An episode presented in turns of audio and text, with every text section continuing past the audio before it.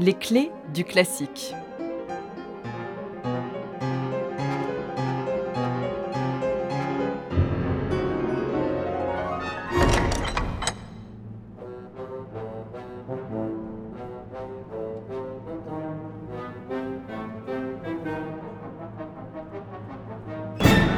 À la veille de 1909, le célèbre et brillant impresario russe Serge de Diaghilev est en train de conquérir le Paris de la belle époque.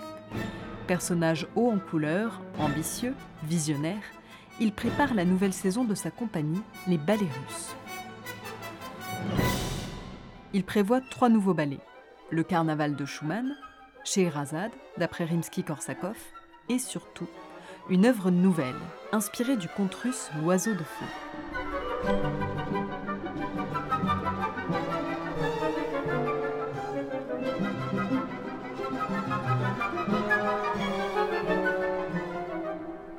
Pour composer la musique de L'Oiseau de Feu, Diaghilev pense d'abord à Anatole Yadov, mais finalement peu convaincu, il se tourne vers un jeune compositeur de 27 ans, un très prometteur disciple de Rimsky-Korsakov. Ce compositeur, c'est Igor Stravinsky.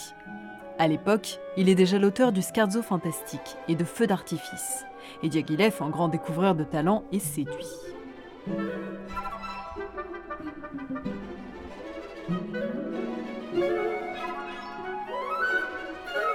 Pendant l'hiver 1909, Stravinsky s'attelle à la tâche avec ardeur.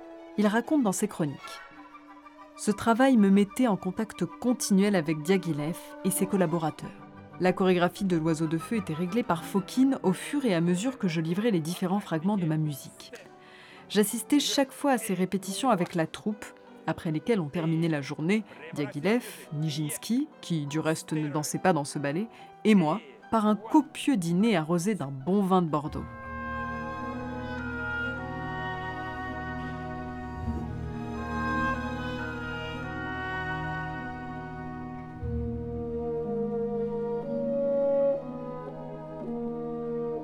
On peut imaginer que c'est un plaisir pour Stravinsky de suivre toutes les étapes de la conception du spectacle.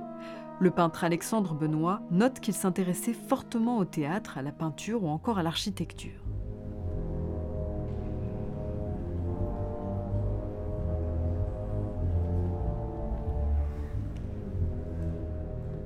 L'argument de Michel Fokine s'inspire donc d'une légende russe, l'oiseau de feu.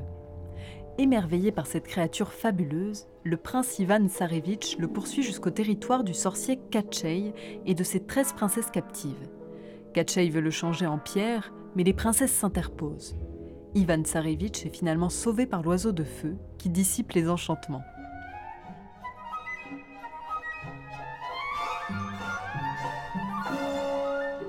Musicalement, les deux personnages magiques, l'oiseau et Katchei, s'opposent. Stravinsky brosse un portrait scintillant et tourbillonnant du premier et réserve un langage sombre et grave au second. Pour illustrer l'un et l'autre, le compositeur émaille sa partition de chromatisme, c'est-à-dire de demi-tons consécutifs, créant une impression d'irréalité ou de féerie.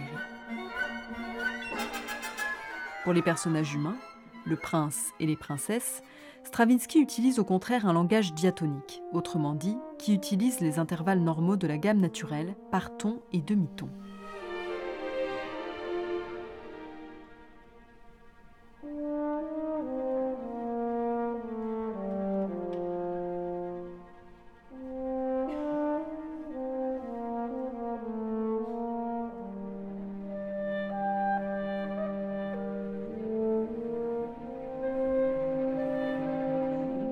L'influence du maître, Nikolai Rimsky-Korsakov, disparu un an plus tôt en 1908, est palpable. Pour commencer, lui aussi s'était inspiré du personnage de Katchei, héros de son opéra Katchei l'immortel. La flamboyante orchestration de l'oiseau de feu, son côté post-romantique et les orientalismes qui parcourent la partition sont aussi hérités de Rimsky-Korsakov.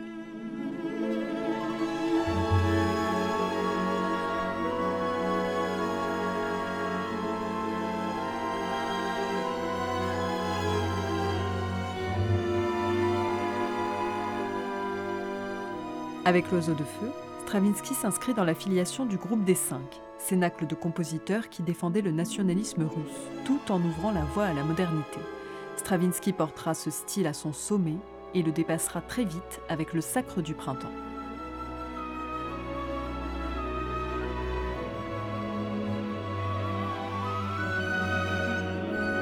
Le jour de la création de l'Oiseau de Feu, le 25 juin 1910 au Théâtre national de l'Opéra de Paris, le succès est immense. Du jour au lendemain, Stravinsky occupe le devant de la scène. Presse, public, musiciens, artistes, tout le monde encense le jeune compositeur russe.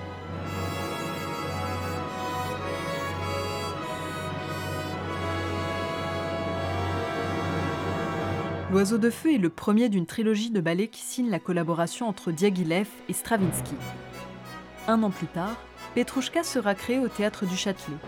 Et en 1913, ce sera au tour du fameux Sacre du Printemps, œuvre très novatrice, qui d'ailleurs scandalisera le public du théâtre des Champs-Élysées.